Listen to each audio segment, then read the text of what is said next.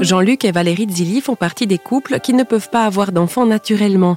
Mais réflexion faite, il n'y a pas qu'une seule manière de devenir parent. Avant même qu'on soit marié avec mon épouse Valérie, on avait décidé qu'on adopterait. Et plus tard, dans notre mariage, on a malheureusement constaté qu'on pourrait pas avoir d'enfants nous-mêmes. C'est sûr que on a été peiné et affecté par cette nouvelle qu'on n'allait pas pouvoir avoir d'enfants. Mais assez vite, le choix de l'adoption était comme naturel. Peut-être que Dieu avait mis cette pensée pour nous préparer. Si le projet initial était d'avoir trois enfants naturels et un quatrième issu de l'adoption, c'est donc presque une évidence que Jean-Luc et Valérie Dili démarrent une procédure avec le Vietnam comme pays souhaité. Mais en 1990, le communisme ambiant verrouille tout. C'est un pays qui a été un coup de cœur. C'est un intérêt. J'ai regardé tous les films sur la guerre du Vietnam, lu énormément de, de livres également. Et puis évidemment, c'était impossible d'adopter dans ce pays-là, qui était totalement fermé à cause du communisme. Et à ce moment-là, ben, au travers du service de protection de la jeunesse, on apprend qu'il y a eu une adoption internationale au Vietnam. Ça devait être en, en 90. Et tout à coup, on se dit, c'est possible. Et avec mon épouse, on se dit, on, on se donne un moment pour essayer de faire une adoption internationale au Vietnam.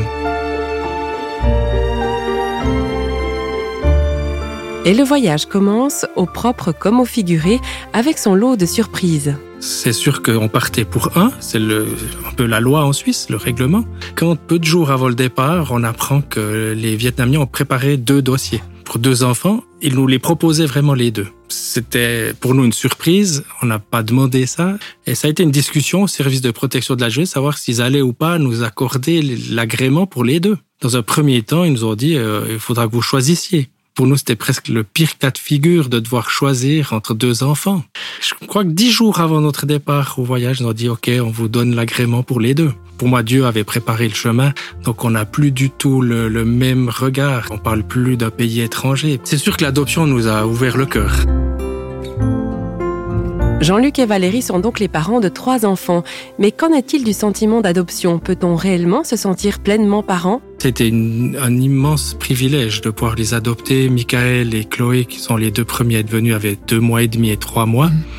Et Laetitia, qui nous a rejoint après, qui est la troisième, c'est-à-dire la sœur jumelle de, de Chloé, ben avait euh, avait huit mois.